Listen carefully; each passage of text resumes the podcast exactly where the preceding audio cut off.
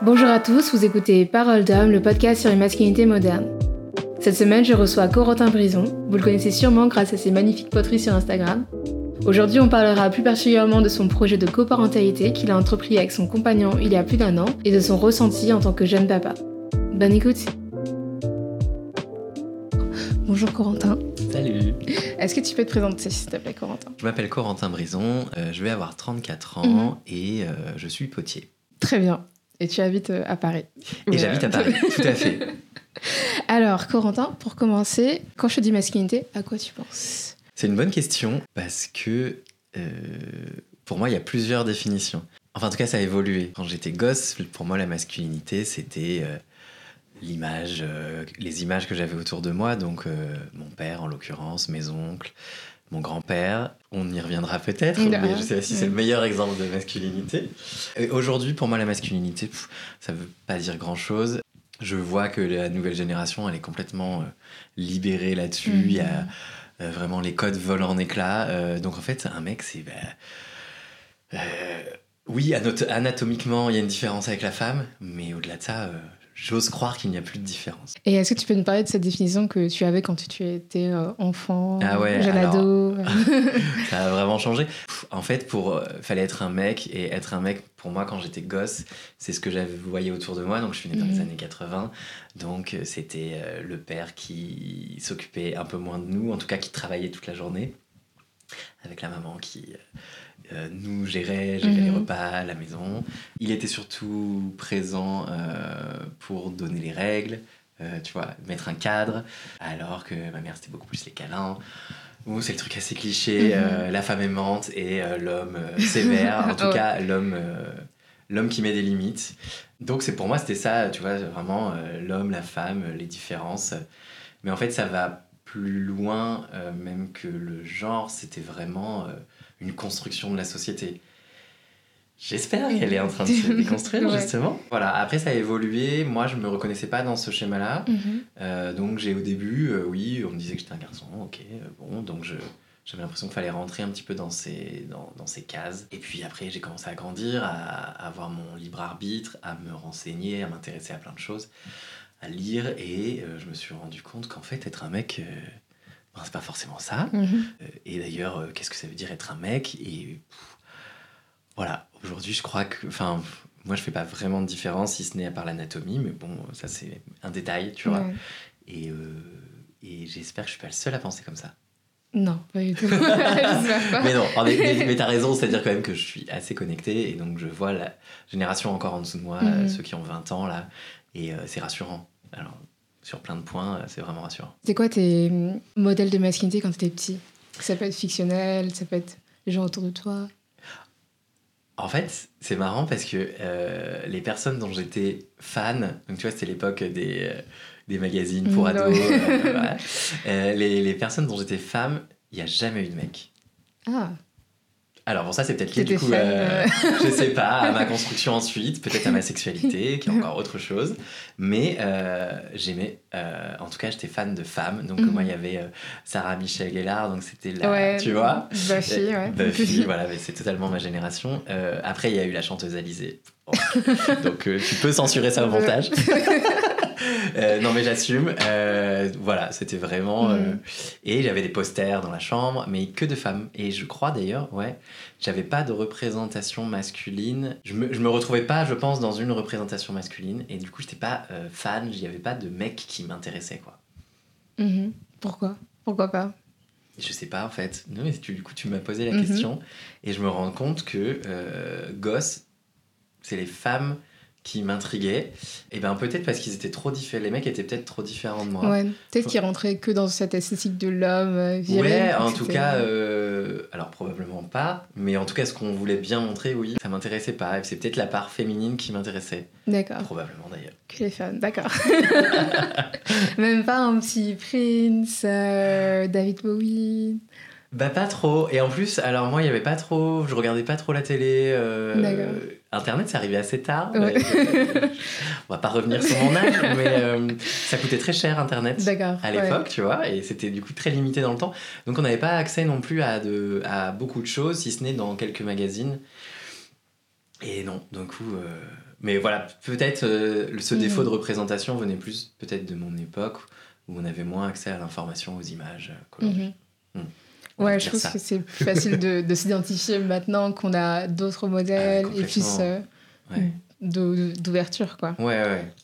Même quand on se sent euh, à l'écart, je pense aujourd'hui, euh, de, tout, de toutes les représentations qu'on peut voir, en fait, il y a toujours un forum, un chat où on arrivera à, à trouver ces mots-là. Ça fait vraiment vieux, non Ouais.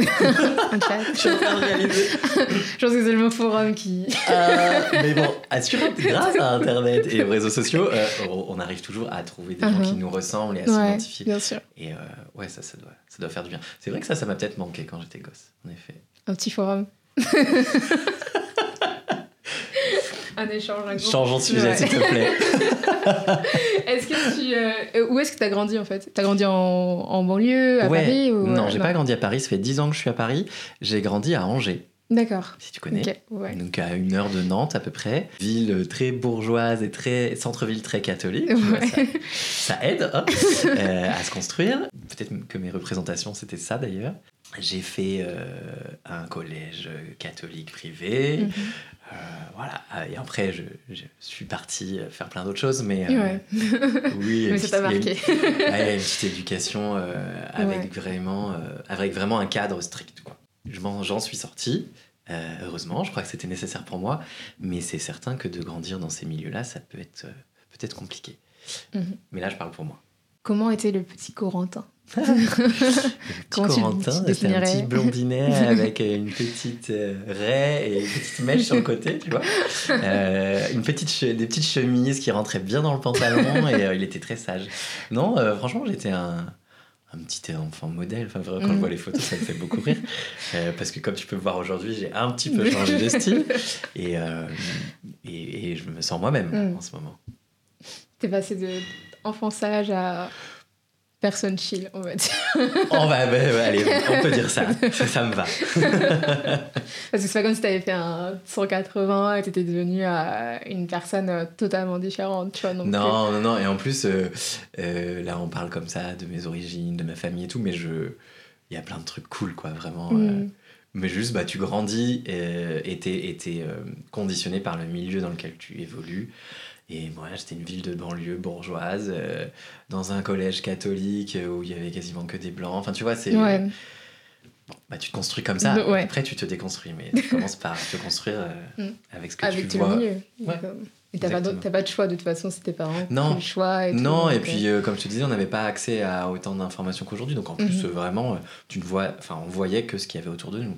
mhm. Et tes parents, ils, ils étaient comment? Comment tu définirais ton, ton papa, ta maman? Euh, mon papa, euh, il travaillait beaucoup. Euh, il y avait un magasin de jouets pour Mhm. enfants, donc ça c'était Intéressant. cool. On, avait une- on avait chouette salle de jeu, on était vraiment gâtés.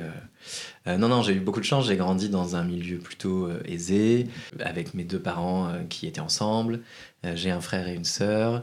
Mhm. Et on n'a pas du tout manqué d'amour. On a eu une éducation, je pense, un peu stricte, mais on s'en est vite euh, détaché. Je pense qu'on a fait voir toutes les couleurs après, mais euh, pas de violence. Enfin, tu vois vraiment, euh, Mhm. non, globalement de la bienveillance. C'est juste que eux-mêmes étaient conditionnés par le milieu d'où ils venaient. Enfin, tu vois, et ils reproduisent. Donc, je peux pas du tout leur en vouloir. Mhm. Peut-être qu'aujourd'hui ils réfléchissent et qu'ils soient capables de déconstruire tout ça, mais à l'époque ils ont reproduit des Ouais. schémas existants et qu'ils ont connus, quoi.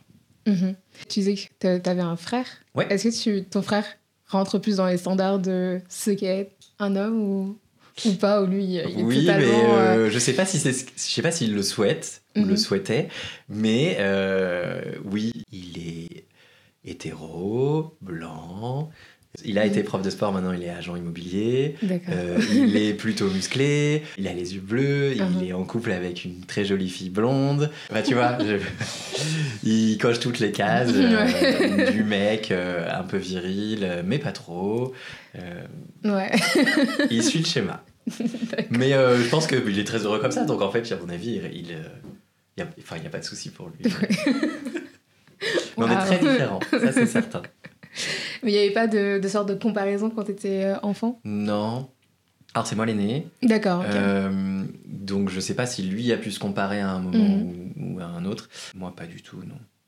Et on a quand même euh, 4 ans d'écart, ce qui fait que c'est peu et beaucoup à la fois, euh, et on n'a pas vraiment grandi euh, avec les mêmes codes, les mêmes repères, la même génération, tu vois. On avait... Mhm. Ouais, d'accord. Mais tu vois ce que tu disais euh, sur les, sur les pressions d'être un homme euh, avec euh, la société, c'était plus la société qui les donnait ou c'était plus ta famille qui le disait de manière implicite? En fait, je pense que c'est les deux. C'est-à-dire, mes parents reproduisaient les codes que la société leur inculquait. Je pense même sans s'en rendre compte, mais. Euh, bah D'ailleurs, je te disais que mes- mon père vendait des jouets. Il y avait des jouets pour garçons et des jouets pour filles. Enfin, tu vois, D'accord. Et vraiment des allées bleues et des allées roses. Et, euh, pas encore changé beaucoup d'ailleurs dans certains magasins. Ouais. On pourra revenir dessus. et en fait, bah, ça se faisait comme ça. En fait, je pense qu'il y avait pas, juste pas. euh, bah, ça marche comme ça, tout le monde fait comme ça, donc bah, je fais pareil avec mes enfants. Mais tu vois, après moi, je- quand ils ont su pour ma sexualité, pour plein d'autres choses, ils ont été hyper ouverts et ils ont accepté. Mais sans ça, ils se seraient pas posé de questions. voilà. Ok. Donc, tu as été le, le déclencheur euh, Je sais de pas. réflexion. C'est à eux qu'il faudrait poser la question. Euh, oui, je pense que je les ai un petit peu Mhm. bousculés. ok. ça s'est passé comment cette, euh, ce coming out Ça s'est passé quand j'ai quitté la maison, je suis parti travailler dans le sud de la France. Mhm. J'ai- Il m'a fallu cette distance pour déjà moi-même être au clair avec euh, qui j'aimais, comment je voulais être, euh, comment je voulais vivre. Et une fois que ça c'était clair, euh, je leur ai annoncé euh, par téléphone parce que du coup j'étais à distance et bah, ça a été assez bien accueilli. Ma mère a tout de suite dit que peu importe, elle m'aimerait toujours. voilà. Vraiment, elle a, elle a Ouais, continué de jouer la- son rôle de, mère aimante. voilà. Mon père n'a absolument pas non plus été surpris. Je pense que euh, ça se voyait, en tout cas selon eux. il s'était déjà préparé et donc il m'a clairement dit bah oui, enfin, je le savais, je m'en doutais. euh, Mm. Vis ta vie, quoi. Ok. Il y avait pas. Non, non, ça a été Mm. très bien accepté.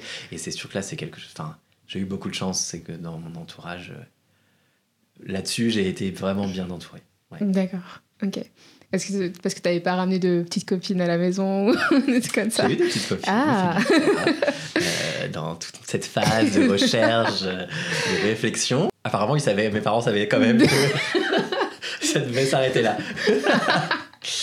Je suis pas le modèle de euh, virilité comme on peut euh, Ouais. l'entendre, c'est-à-dire, oui, j'ai une part dite féminine. Alors, moi, ça me gêne un peu de coller des étiquettes comme ça, mais les gens euh, Mhm. s'imaginent du coup tout de suite tout ce qui va avec. D'accord. Ok. Et comment tu définirais ce tout ce qu'il y a avec? Je m'habille comme je veux, euh, je porte des bijoux, euh, j'ai peut-être une voix un peu plus haut perchée que d'autres, euh, je marche pas, les jambes, je m'assois pas les jambes écartées, j'ai pas des muscles partout comme ça. Et, Ouais. et du coup, on m'identifie tout de suite à un jeune homosexuel. Bon, bah, très bien. Je connais plein d'homosexuels qui sont hyper virils et qui, à mon avis, en moucheraient plus d'un Ouais. si je le savais. Bon, j'ai pas de problème avec ça. C'est pas grave. C'est pas grave, mais du coup, euh, ça a aidé, on va dire, je pense que ça a aidé mes parents à se préparer à l'annonce, en tout cas. D'accord. Il savait. Ils savaient, ils savaient, et oui, ils portaient du rose. tu vois Il aimait les Barbies. Et c'est ça, oh mon dieu, il jouait avec les Barbies de sa sœur. C'est très cool les Barbies, jouer avec des Barbies, franchement. Mm. Enfin, J'adore les Barbies. mais, euh, du coup, là, on parle de masculinité, mais je suis pas Mm. sûr que ce soit une bonne représentation de la féminité. Ça peut créer, ça peut créer quelques Ouais. complexes, entre autres. Mais Oh. euh, bon, Oui. si peu. Mais du coup, on, on parlait de ton papa. Oui. Mais est-ce qu'on peut parler de ta parentalité? Oui. De toi qui es papa? Maintenant. Ouais, ouais, ouais. J'ai, euh, j'ai un enfant qui a un an, donc Mhm. euh, c'est une fille. Euh, on verra bien après quelle Ouais. faire, mais pour le moment, elle, est- elle est née euh, avec le sexe féminin. Et ben, que te dire, à part que je suis très fatiguée. hein. Et je pense que mes cernes parlent pour moi. Et non, non, franchement, c'est trop cool. C'est un Mhm. projet qui a été long et compliqué parce que. Est-ce qu'on peut revenir sur le- la base de base? Du coup, tu t'es mariée. Oui, Tu alors oui, du coup, on a fait plein d'ellipses, tu as raison. Tu es mariée. Oui, je suis mariée. Euh, alors, en fait, on s'est mariés pour pouvoir adopter. D'accord. euh, je suis très heureux de mon mariage, mais c'est vrai que quand on s'est rencontrés, euh, donc c'était il y a 11 ans, oui, ça commence à faire, et qu'après la relation est devenue sérieuse, on s'est pas du, n'avait pas d'envie de, de mariage. Vraiment, c'est une Mhm. institution qui nous parle pas. Je veux dire, alors la partie religieuse évidemment non, mais en plus le mariage civil, euh, enfin, se, se dé- se- montrer sa possession, Mhm. euh, bon, ça nous dérangeait. Euh, donc on avait décidé de se paxer pour euh, pour le symbole, pour plein de choses. Mhm. Et puis ensuite, quand il y a eu l'autorisation du mariage pour tous et donc l'ouverture du droit à l'adoption pour les homosexuels, parce que l'un Mhm. voilà, déclenche l'autre. C'était il y a si peu de temps que c'était il y a 11 ans. C'est ouf. Ouais, exactement. bah, c'était combien euh, attends, C'était en euh, 2012, non? exactement. Ouais, ah oui. Donc c'est très récent. Ouais. Quand euh, on a su qu'on pouvait adopter, on s'est renseigné et là, l'agence d'adoption nous a dit oui. Euh, en effet, maintenant, euh, d'après les lois, vous pouvez ad- adopter, mais on accorde l'adoption qu'aux couples mariés. Donc voilà, on s'est dit, bah écoute, de toute façon, enfin, s'il faut faire ça pour Ouais. pouvoir adopter, notre désir d'enfant était vraiment très fort. Du coup, on s'est dit, ok, donc on a fait un mariage qui était très chouette. Et ensuite, on a entamé la procédure d'adoption. On a passé toutes les étapes. euh, entretien avec l'assistante sociale, puis visite de notre lieu de vie, puis euh, rendez-vous avec psychologue et psychiatre. Oui, parce que étant homosexuel, je pense Ah oui. qu'il fallait euh, quelques examens supplémentaires pour Ouais. s'assurer qu'on était bien sain d'esprit. Euh, on a passé tout ça avec des Mhm. hauts et des bas parce que franchement, on a eu affaire à certains professionnels un peu rétrogrades, Mhm. ouais, on va dire ça. C'est des professionnels qui sont mandatés par l'or- l'organisme, Ouais, ouais, mais ouais. pas. D'accord, c'est pas vous qui L'agence d'adoption française. D'accord. Ah oui, non, on choisit pas. D'accord. En fait, il y, a- il y a un système existant en place. D'accord. euh, et tu ouais, faut, suivre euh, toutes les étapes. Et donc, on a eu des professionnels très à l'écoute et d'autres euh, qui campaient sur leur position. Il y a eu des débats très animés. Mais finalement, on a obtenu l'agrément. Et il faut savoir qu'un agrément, c'est valable 5 ans. D'accord. On est arrivé donc au bout de ces 5 ans-là. Et en n'ayant jamais été recontacté. Et notre assistante sociale nous avait de toute façon en off, clairement, je ne donnerai pas son nom, mais euh, fait comprendre que de toute façon, même si dans les lois, euh, on avait le droit d'adopter, dans les faits, ça ne se ferait pas, puisque la décision se prenait par un conseil de famille à huis clos, et que dans ce conseil de famille, euh, il y avait des représentations, des représentants d'associations. Donc depuis récemment, il y a des représentations, des représentants pardon d'associations LGBT. Donc je, je crois que ça bouge et je crois qu'il y a eu des adoptions, mais nous euh, à l'époque c'était pas le cas et on nous a dit qu'en fait face à nous, ils présenteraient, ils présentent pour euh, adopter un enfant toujours deux ou trois dossiers. Et elle me dit de toute façon statistiquement vous serez toujours face à un couple hétéro qui a les mêmes revenus que vous, qui a les mêmes capacités et conditions d'accueil que vous, et donc pourquoi on irait choisir pour un enfant qui a déjà souffert d'une séparation, de plein de choses, de lui ajouter un handicap Ouais, là, c'est Ok. là que ça devient très border. Pourquoi on irait lui ajouter des Ouais. soucis supplémentaires alors qu'il pourrait rentrer dans un schéma de famille classique, Mhm. hétéro, euh, tout ce que tu veux, et donc euh, oublier qu'il a été adopté. Et en fait, c'est vraiment ça. C'était ça que l'agence d'adoption voulait faire, c'était mettre l'enfant dans une famille où il peut oublier qu'il est adopté et se, con- et se sentir euh, enfant euh, légitime, enfin voilà, du couple qui l'a adopté. Et ça, pour moi, c'est un peu C'est- difficile à entendre. Un peu compliqué. oui. Ouais, voilà, donc euh, Ouais. bon, on a très bien compris qu'on n'arriverait pas au bout. On n'avait pas envie de judiciariser ni de médiatiser le truc, en tout cas pas à l'époque, et parce qu'on avait été vraiment blessés et on a commencé à se renseigner euh, euh, sur les autres manières d'être parent. Et donc une fois qu'on a écarté l'adoption et la GPA, il restait la coparentalité. Et donc ça, je sais pas si ça te parle Mhm. un petit peu, Ouais. mais Et pourquoi pas la GPA Enfin, euh, Oui, Bah, non, mais si, oui, je peux te répondre. Oui, euh, alors en fait, non, moi Ouais. j'aimerais beaucoup que la GPA euh, soit encadrée en France et tu vois qu'il y Ah ait oui, c'est des vrai. vraies règles. C'est pas le cas, Mhm. donc il faut aller à l'étranger. Bon, il y a des pays dans lesquels, notamment le Canada, où c'est encadré et où c'est fait de manière, ce qu'ils appellent les GPA éthiques, donc la, la mère porteuse n'est pas la donneuse. Elle a déjà des enfants, elle a un mari euh, ou- qui le soutient dans ce projet-là. Enfin, tu vois, qui, ils font pas ça pour l'argent, ils ont déjà des revenus. Donc bon, tu il y a vraiment le côté altruiste. Mais c'est vrai que nous, faire ce voyage, euh, demander à une femme de porter Mhm. notre enfant, qu'on va quand même. Et on va repartir avec, et tu vois, elle, ouais. elle a beau être OK avec le projet dès le début, elle va quand même le porter pendant 9 mois. Moi, je. je je- J'étais pas à l'aise de faire subir ça à une femme, Euh, mais je comprends très bien euh, que pour certains ce soit le seul moyen, et puis que ce soit euh, tu as un désir d'enfant, et si tu tombes, tu rencontres une femme vraiment altruiste et qui est prête à te donner un enfant, enfin, je trouve que c'est Ouais. magique, et du coup, il faut foncer. Mais voilà, je... ça ne nous convenait pas à nous, en tout cas. Euh, et on a donc décidé de s'orienter vers la coparentalité. Et donc là, il nous fallait trouver une femme ou un couple de femmes qui, comme nous, souhaitaient avoir des enfants et qu'on mette ensemble en place une grande famille avec une garde alternée, avec voilà, des valeurs partagées, pas mal de choses. Et c'est ce qu'on a fini par faire. Donc on est passé par une association, je pense que je peux la dire. c'est la l'APGL, donc c'est l'association des parents gays et lesbiens qui dépend du centre LGBT de Paris. D'accord. Et donc, ils ont des réunions sur, la sur les parentalités euh, régulièrement. Donc, il y a euh, une. Euh, comment dire Il y a une. Une antenne pour la coparentalité, pour la GPA, pour l'adoption. Ils organisent des trucs avec les enfants. Enfin, c'est hyper chouette. Et on s'est inscrit là-bas. On a rencontré des gens qui avaient fait une coparentalité, qui ont témoigné. Donc il y a des histoires qui se terminent bien, d'autres moins bien. Et euh, en pesant tout ça, euh, on s'est dit, ouais, c'est vraiment ce qu'on veut.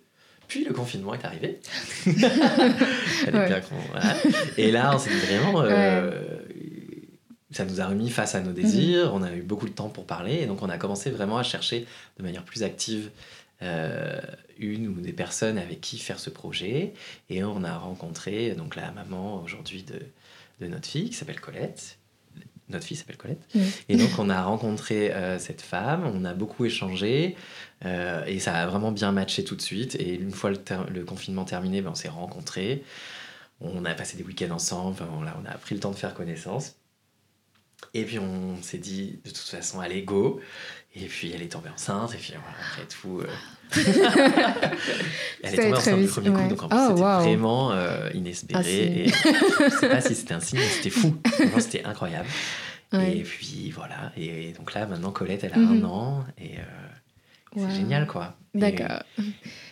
Et... comment ça s'organise, du coup, euh, avec euh, l'autre papa et la maman, du coup Pendant jusqu'aux six mois de Colette, mhm. la maman, elle vivait à côté de chez nous, dans le quartier, là. D'accord. Et donc, on faisait vraiment une nuit sur deux. pour tous s'habituer, pour habituer Colette à ce rythme, mhm. un coucher les papas, un coucher la maman.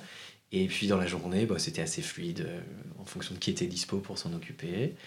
Et, euh, la maman tirait son lait, ce qui fait qu'on avait toujours un petit stock à la maison, donc en fait c'était hyper pratique, hyper fluide.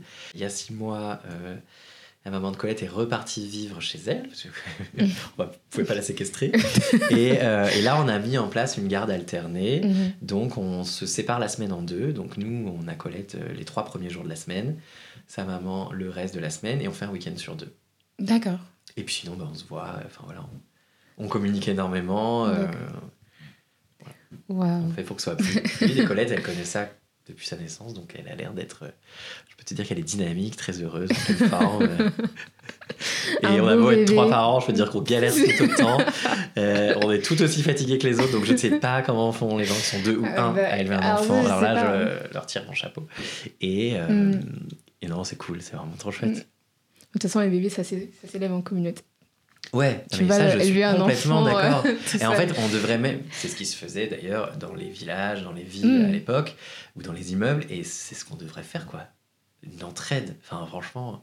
Bah oui, c'est ça. On a besoin, on a besoin d'aide, en fait. On, Enfin, surtout pour le premier enfant, c'est fou. C'est énorme, c'est vraiment oh, beaucoup de travail. Et... Donc réfléchissez bien. je ne veux pas vous décourager, mais c'est voilà. fatigant.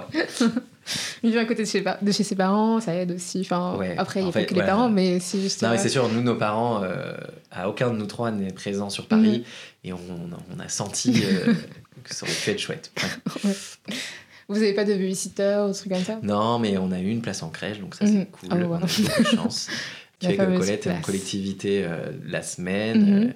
Et depuis qu'on a ce rythme-là, euh, crèche, puis, puis garde alternée, c'est quand même vraiment chouette. Et c'était quoi euh, pour toi les, les, avantages et les inconvénients de la coparentalité Maintenant que t'es papa? Alors, ben, les inconvénients, ça pourrait être ben, qu'on n'a du coup pas notre fille tout le temps. Mhm. Mais c'est presque le seul inconvénient, en tout cas que je vois là comme ça en parlant. Alors par contre, il y a plein d'avantages. Et ben en fait, c'est très égoïste ce que je veux dire, mais quand même, deux, trois soirs par semaine, on n'a pas d'enfants. et donc, en fait, on voit nos amis, on va au cinéma. Euh, on a une vie. Mhm. Et surtout, en fait, non, ce qui est vraiment chouette, c'est que les trois jours ou le week-end, ou en tout cas où on a Colette, euh, on peut être complètement focus sur elle et faire. On la stimule énormément parce que du coup, on est tout le temps sur elle, on joue avec elle. Euh, mhm. Je pense qu'elle en peut plus de nous, mais voilà.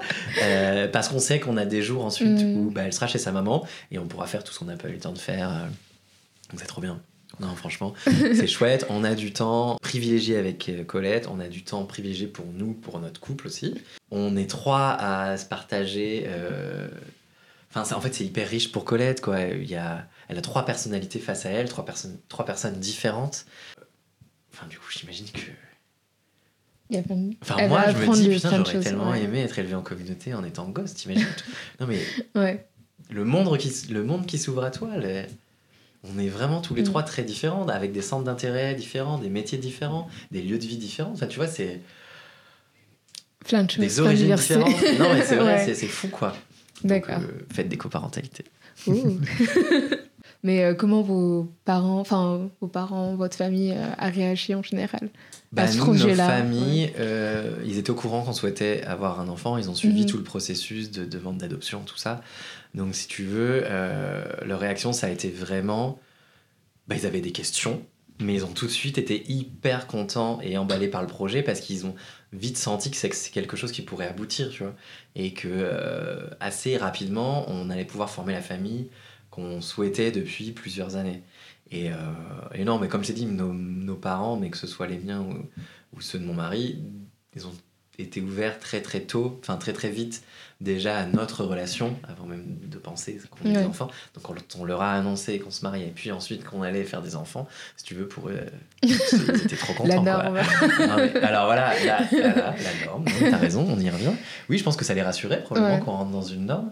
Mais en fait, c'est surtout que je pense que très égoïstement, ils s- imaginaient grands-parents. Enfin, tu vois, et c'est un Mm. truc. euh, peut-être peut-être qu'ils avaient fait le deuil de ça en apprenant notre sexualité. Euh, et du coup, bah là, ça a ravivé un truc en eux et ils nous ont euh, vachement soutenus et, et ils sont trop contents aujourd'hui. Enfin, ils nous appellent en visio tout le temps. euh, et c'est clairement pas pour nous voir nous. hein. Euh, ils organisent des week-ends. Enfin, non, c'est chouette. Mm. Quoi. Mm. Ok, donc c'est très chill. Oui, non, mais alors, tu Ouais. vois, je, je vais, je vais modérer mon propos, mais je suis conscient de la chance qu'on a. C'est-à-dire que là, moi, je raconte mon histoire, ça fait un peu idyllique. C'est probablement pas aussi facile pour tout le monde, mais c'est vrai que je- on savoure vraiment notre chance et, Mm. euh, et on est hyper heureux. Enfin, Ouais, surtout que ça fait longtemps que vous essayez de. oui, oui, oui. Et, ça, euh, et donc, on euh. est aussi confronté dans nos entourages à, à, euh, des schémas plus classiques, hétéros, en couple, qui n'arrivent pas à avoir d'enfants. Et euh, enfin, qu'est-ce qu'on les comprend? Enfin, cette douleur de pas réussir à fonder la famille que tu souhaites, c'est. Lourd, Et là, ça dépasse le genre, ça dépasse, euh, les... ça dépasse tout, quoi. Ça concerne tout le monde. Mhm. Et oui, je sais que ça peut être très dur, donc. euh, on Donc, mesure euh, nos chances. plus content ouais, et derrière. du coup, vraiment, quand euh, on a su que ça allait être possible, c'est. en Du plus, premier coup, en sans trop rentrer dans les détails, mais on a Ouais. eu une, la grossesse a été, c'est très bien passé, mais par contre il y a eu des petits soucis sur Colette. Enfin, il on nous a annoncé pas mal de petits, on a repéré des petites malformations qui auraient pu euh, engendrer des, qui auraient pu avoir des causes vraiment, Mhm. enfin des conséquences très graves. Finalement, tout va bien, Euh, mais donc vraiment jusqu'au dernier moment, on n'était absolument pas sûr de pouvoir euh, fonder cette famille, et ça a été on a- Ouais. Le jour de l'accouchement, c'était un soulagement quoi, de la voir, de voir qu'elle était en bonne santé, qu'elle était Pour de Euh, vrai. normal entre guillemets, mais enfin, Ouais. que tout allait bien, c'était. Une belle chose. Donc oui, je- j'en parle avec beaucoup d'enthousiasme parce que ça n'a pas été facile, vraiment Mm. pas. Et toi, euh, en tant que comment tu, tu te sens, comment tu te lis avec elle, puisque euh, t'es aussi pas le père qui a donné euh, le sperme et t'es pas, bah, t'es pas son, pas celle la personne qui a porté l'enfant, tu vois. Comment tu te lis euh, ce que c'était euh, instantané ou Bah déjà, on s'est beaucoup posé la question de Mm. dire ou pas dire qui serait le donneur entre Ouais. nous deux, pour pas que l'un de nous deux soit un peu mis de côté ou Mhm. pour éviter certaines questions, certains regards. Et puis finalement, on s'est dit qu'en fait, de toute façon, euh, c'était notre, notre, notre vie, notre projet, on Ouais. le gérait comme on le voulait et que voilà, chacun pense comme il veut. Donc oui, je suis. Et en fait, il y a d'abord eu une discussion entre nous deux parce que la Mhm. question était de savoir qui allait donner. Et si tu veux, moi, ça a toujours été très clair. Pour moi, être parent, ce n'est absolument pas une histoire de transmission de gènes. Et c'est Mhm. d'ailleurs pour ça qu'on s'était tourné vers l'adoption. La parentalité, c'est des valeurs que tu vas transmettre, c'est une éducation, Mhm. c'est euh, un cadre. Alors, même si euh, je déteste le mot cadre, et je ne souhaite pas trop lui donner un cadre, mais voilà, c'est des petits. euh, Ouais.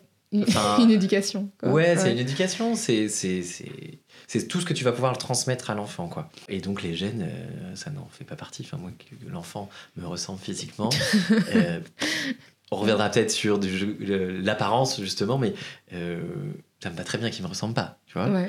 Euh, je m'en fiche. Mais en fait, étonnamment, elle me ressemble. Ah ouais.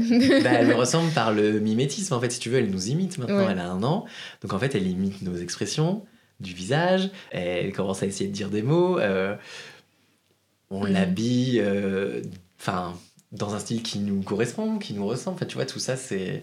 Donc Ouais. en fait, elle va, nous, elle va me ressembler, euh, qu'elle le veuille ou non, en fait, la pauvre. Pour le moment, en tout cas. Après, elle décidera. Mais et oui, non, en fait. Mhm. Et donc, pour moi, c'est ça, la parentalité, c'est vraiment la transmission, c'est pas du tout les gènes. Mhm. Donc, je me sens 100% père de Colette, même si je suis pas sur son état civil, quoi. C'est- Ouais, ça c'est pas important de toute façon. Non, c'est juste un papier. Mhm. Oui, non, non, mais, Oui, euh, non, ça, c'est non, vrai. non, mais ça peut être. un- Alors, c'est pas vrai, c'est pas que c'est pas important, c'est c'est important euh, pour, au regard de. Enfin, pour l'administration, Mhm. pour plein de trucs, mais moi, au quotidien. Oui, c'est pas un papier que tu brandis à chaque mais fois. pas du tout. Enfin, je, veux dire, je pense que quand j'ai Colette dans les bras, les personnes se posent de questions. euh, Est-ce que c'est le père ouais, Ouais, non, je pense que ce genre de questions, c'est pas très important de toute façon. non, et puis on a aussi la chance de vivre à Paris, donc euh, Ouais, il y a. euh, il y a moins de questions qui se posent. Oui, oui, tu Mm. vois, dans la crèche, là où on est, euh, il y a. Donc, nous, on est la seule famille en coparentalité, mais je sais qu'il y a, bah, il y a des parents solos, euh, il y a des familles recomposées, il y a des couples d'hommes qui ont dû faire une GPA, je pense qu'ils ont fait une GPA. Enfin, tu vois, c'est. Mhm. Il y a déjà. Enfin, Colette a la chance de grandir dans une ville où euh, elle va côtoyer d'autres enfants qui auront plein de schémas familiaux différents. Et ça, c'est.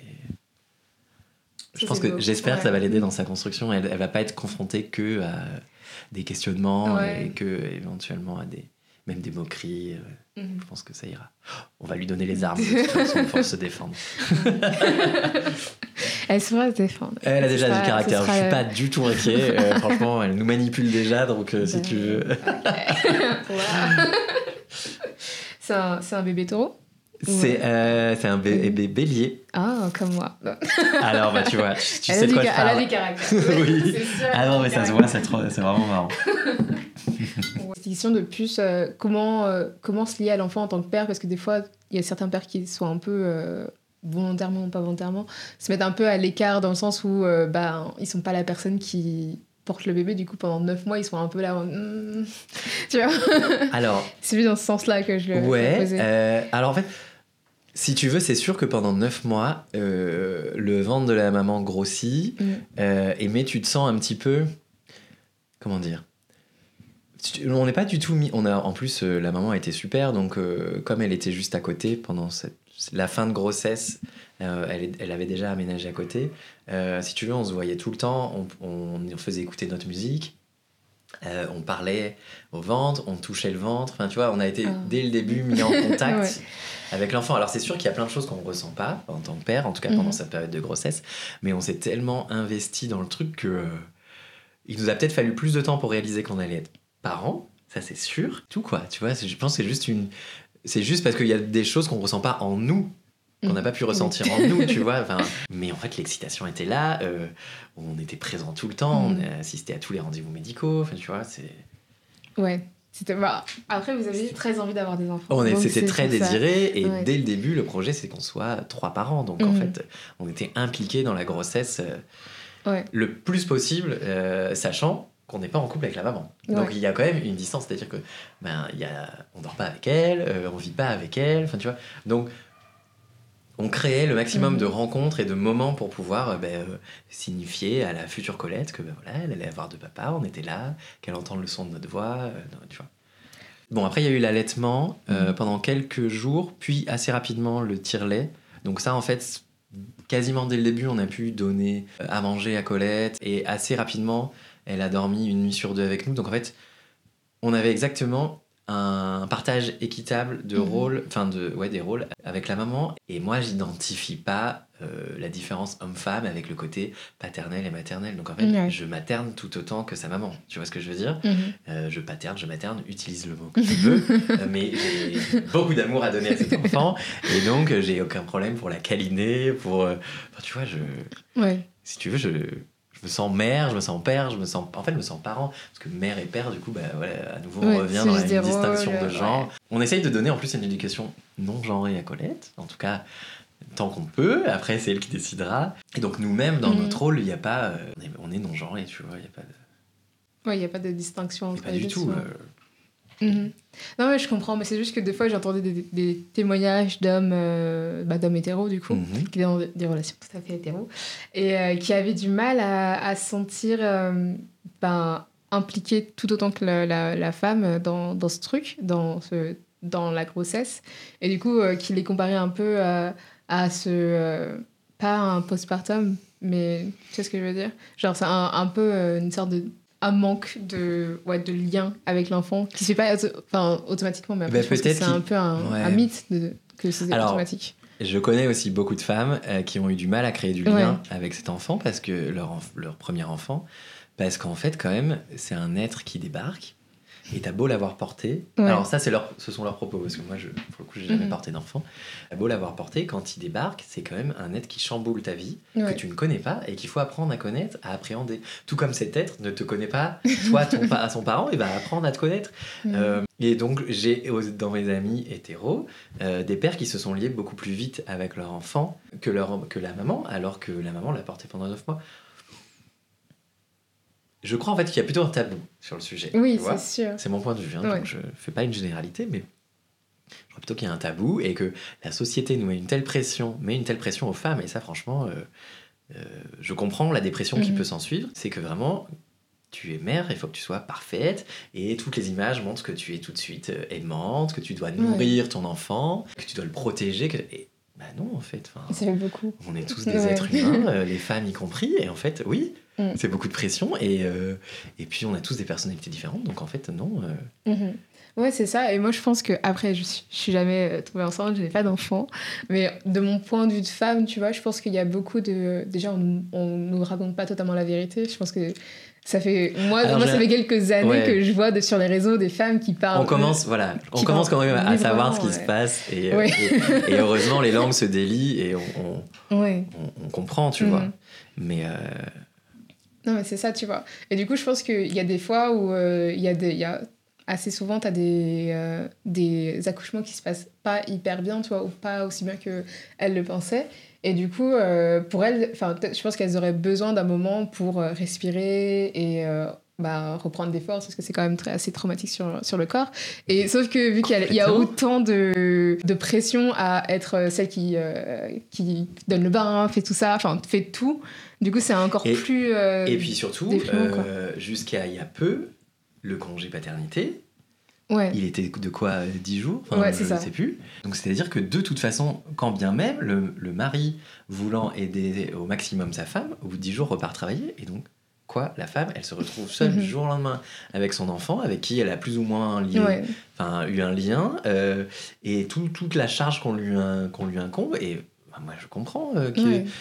qu'elle déprime, je comprends que les- le burn-out parental, enfin franchement, euh, et, Ouais. et j'en entends de plus en plus parler de parents qui quittent la maison euh, pour se faire deux trois nuits à l'hôtel, reprendre des forces et revenir. Et c'est pas parce que l'enfant est insupportable, c'est pas parce qu'ils veulent pas Mhm. cet enfant, c'est parce qu'en fait on leur en demande trop Ouais, c'est sûr que c'est beaucoup. et on n'est pas accompagné. ouais. Enfin tu vois, euh, alors ça change. Euh, je pense que notre génération et encore plus la Mhm. tienne, ce sera plus facile, mais euh, Ouais, c'est sûr, mais en plus, je pense que c'est un peu tout ce qu'on a raconté euh, avant, le fait que euh, tu ne dormes pas beaucoup et qui est, enfin, euh, si t'es à Paris par exemple, t'as pas- pas tes parents avec toi, Ouais. c'est un peu chiant, t'as pas de communauté et en plus de ça, tu peux vraiment dire, ah, je sais pas, mon enfant, euh, j'arrive pas à me lier avec lui parce que ça se fait pas trop de dire que en pas fait, ton tu, enfant. tu te sens honteux même de penser Du ça. coup, euh, euh, ouais, genre tout s'accumule, le manque de sommeil, puis le, le, enfin les hormones qui redescendent directement quand t'es, enfin c'est beaucoup de Oui, choses. il m'est déjà arrivé. Alors, je, je sais pas qui va écouter ce podcast, mais on a eu euh, ce qu'on appelle des pleurs de décharge. Donc, Ouais.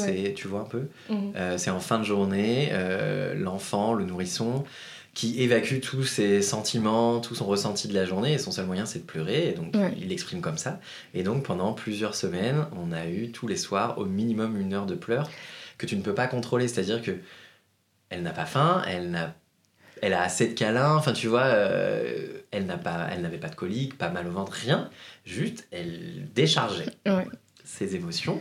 Et en fait, moi, ça m'est arrivé de me dire, putain, mais qu'est-ce qu'on a fait? Tu vois? Mhm.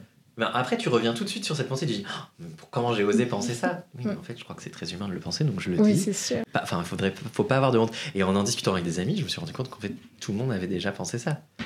Oui, c'est sûr. Je pense que même quand Et, tu fais des euh, choses que t'aimes bien, au bout d'un moment, genre, euh, quand il y a un truc qui arrive, Mais c'est. ça. Et, oui, il y a encore un tabou qui Mm. bouge. un- Les lignes bougent un peu, mais euh, non, il faut le répéter. C'est normal d'être fatigué, c'est normal d'en avoir marre. Mhm. En fait, il faut juste être par contre conscient de ça et d'être capable de passer un relais.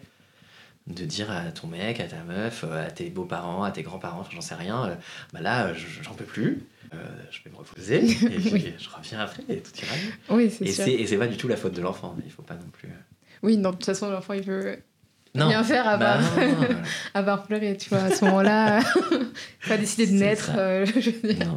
Ouais, voilà. Mais j'avais vu, euh, j'avais vu, je crois que c'était Carambolage, c'est la, la- Oui. l'émission sur Arte. Oui, Il y avait une émission euh, qui disait qu'en gros, euh, en Allemagne, il y avait des endroits où tu peux, enfin, c'est des endroits à l'hôpital, où tu peux juste, en fait, c'est des sortes de crèches où tu juste tu laisses l'enfant pendant une heure ou deux, comme ça, les parents, ils font juste une sieste. Mais c'est sûr que ça va sauver des vies.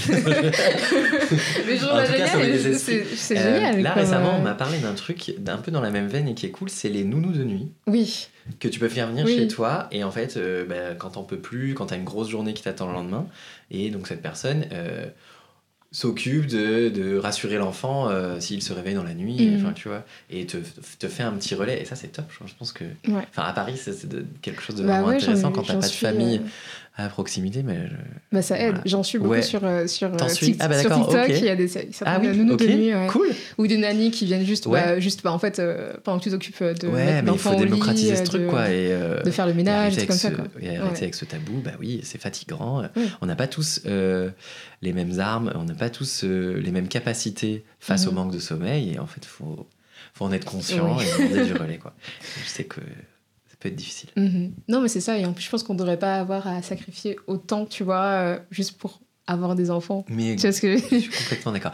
Et pour ça, la coparentalité, c'est génial. J'en fais encore la promo, mais euh, et il y a aussi le point de vue écologique, plein de choses. Tu vois, vraiment. Mhm. euh, Je vois sur, euh, sur TikTok ou sur Twitter, il y a des gens qui disent mais pourquoi en fait on fait pas juste des enfants avec nos amis, tu vois? Donc on lève en communauté et tout ça et je suis c'est le principe. ah, oui pourquoi? Ouais. Il faudrait faire moins d'enfants Oui. et euh, les élever à plusieurs, bien sûr. Mhm. Et même pour l'enfant, je pense que Mhm. ça lui éviterait d'être enfermé dans une éducation peut-être parfois trop fermée, liée à seulement un ou deux parents. C'est sûr, c'est sûr, c'est sûr. Ouvrons-nous. La communauté. Allez, je milite pour. Et juste, je pensais à un truc là en Ouais. discutant. Tout à l'heure, on parlait du poids qui pèse sur les, les femmes dans Mhm. notre société actuelle. J'ai vu une série trop bien là-dessus sur Arte. Je pense qu'on peut la retrouver. Je crois que ça s'appelle La maison dans la rue en pente. Mhm. Et ça se passe au Japon. Ah, Et c'est l'histoire d'un infanticide, donc ça commence pas très Oh. bien. Et, euh, mais en fait, c'est- l'histoire, c'est tout le procès de cette femme où on essaye de montrer est-ce qu'elle est réellement responsable elle-même du décès de son enfant ou est-ce que c'est le poids de la société qui fait qu'elle a craqué un moment et, Ah, et c'est passionnant. Et c'est le Japon moderne. Enfin. Vraiment, ça Eh fait ben, écho à beaucoup de euh, choses qu'on je s'est dit. Je, ouais, je l'encourage tout le monde à le regarder. Alors, euh, pas un soir où on est un peu Ouais. déprimé. hein, on est d'accord C'est un peu lourd comme sujet. Ah oui, c'est vrai que ça, oui, non, mais ça a l'air intéressant quand même. Mais non, c'est passionnant. Mhm. Et c'est vraiment chouette. Ok. Moi, je Enfin, c'est pas chouette ce qui lui arrive, mais c'est, Ouais. c'est vraiment La bien réflexion construit. derrière. Ouais, Mm. complètement. Moi, je recommande euh, Working Girls. Je crois que c'était sur Netflix. Et c'est un- une série canadienne qui parle de femmes qui travaillent, voilà, Ouais. qui ont un poste assez. euh, Enfin, il y en a une qui est psy, une qui est euh, chargée de relations euh, publiques, c'est comme ça, et euh, qui ont leur enfant et qui essaient de gérer. Bah, les enfants, en fait. En plus d'une carrière. ouais, en, plus d'une de- carrière, ouais. de leur euh, Mm. mariage et Mm. tout ça, et, euh, et leur amitié et tout ça. Enfin, c'est très Mais c'est, intéressant. ouais, c'est abordé sous le bon angle. Enfin, oui, voilà, c'est c'est fait par euh, du coup la, je ne sais plus du tout de la- le nom de l'actrice, mais euh, du coup c'est elle, la personnage principale et la personne qui réalise et, euh, et écrit le, le, la série. D'accord. Et, et du coup, ouais, les- c'est une série de comédie de toute façon, donc voilà. Mais ça aborde Oui, beaucoup mais ça de soulève des beaucoup de questions, sujets, beaucoup de sujets, et beaucoup de questions et tout. Il y a une sorte de coparentalité aussi, avec Bon. des femmes lesbiennes. Bon, voilà. Allez, Plein de choses. C'est très drôle et Ok. euh, c'est hyper attendissant et c'est- ça fait beaucoup de réflexions sur le fait d'être euh, d'être mère, surtout euh, mère d'une euh, d'une- d'adolescent à ce moment-là. Donc, Oh ouais, j'ai pas voilà. hâte. C'est d'autres problèmes qui vont se présenter à nous, chaque chose en son temps. T'as encore une petite dizaine d'années pour te, Ouais, pour préparer. ça va passer vite. ça passe très très vite. ah, moi, ça passe tellement vite. euh, L'adolescence, ça passe très vite et très lentement en même temps. Ça dépend pour qui. Ah. Euh, mais écoute, euh, je pense qu'on a enregistré pendant une petite heure, euh, 51, Déjà 51 minutes exactement. Du coup, peut-être qu'on va passer à la dernière question, qui est une chose que toutes les femmes devraient savoir sur les hommes, selon toi. Bah, en fait, je pense que ce qu'il faut savoir, c'est que euh, on est tous exactement pareils. Quoi. Enfin, pour moi, justement, il n'y a pas de choses à savoir ou il n'y a pas de différence, si ce n'est l'anatomie. Mais du coup, euh, ouais, en fait, non, il n'y a rien à savoir. On est exactement comme vous. Ça te va? Ça me va, ça me va. Ce que Écoute, euh, Corentin, où est-ce qu'on peut te retrouver en ligne? Eh bien, euh, principalement sur Instagram, at Corentin euh, Brison. Euh, je suis un peu sur TikTok aussi avec le même arrobase, mais euh, Un peu moins actif. non, je suis actif, mais vous verrez beaucoup de vidéos de poterie. D'accord. je préviens. On adore la poterie. Beaucoup moins de Colette. Beaucoup plus de. de Ouais, non, Colette ne l'avait pas en avant. J'en parle, mais euh, il n'y aura Mhm. pas de photo d'elle. D'accord. En tout cas, trop mignonne et j'adore votre, votre histoire, votre parcours.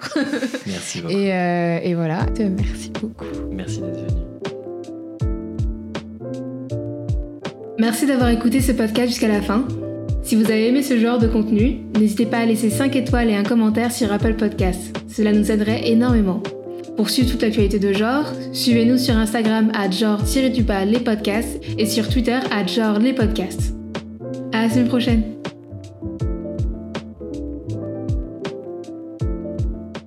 Et après, on va directement Attends, aller. euh, on va directement. On va dire que j'ai 25 ans. Ah. on pourrait rester sur 25, En fait- écoute. non, non, non, non, mais en fait, en vrai, c'est. Mais là, c'est bon, je m'en souviens du coup, mais. euh, il me faut un petit temps de calcul, je, je suis un peu perdu dans mon âge. Oui, je, je pense que c'est du déni. Écoute, t'as quel âge J'ai 30 ans- je vais avoir 34. Tu vas avoir 34. Ouais. Ok, d'accord. On va rester sur 25. On va rester sur 25. Et ne me dis pas ton âge, sinon ça va me démoraliser. Non, je. J'ai pas de problème avec mon âge, mais, mais je n'imprègne pas. Je suis resté un peu bloqué à 30, j'avoue. Ouais, c'est un bel âge 30 ans.